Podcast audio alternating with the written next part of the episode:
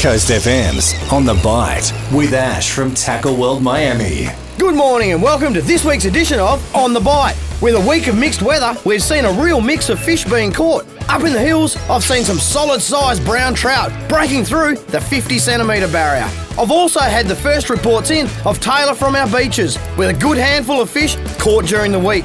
We're also seeing the first signs of bait starting to return to the estuary. Slowly but surely, as the weather starts to warm, this bait will increase and be the staple diet for herring, tailor, juvenile salmon, and skippy. And as previously mentioned, spring will see more squid move into our shallower waters. Most catches I've seen this week are still a little offshore in the 8 to 15 metre mark. This weekend will be a great weekend to target pink snapper, either from the beaches or our inshore reef systems. This is due to the fact that we're on the back of some solid swell that makes the water cloudy. These are the conditions that pink snapper love to hunt in.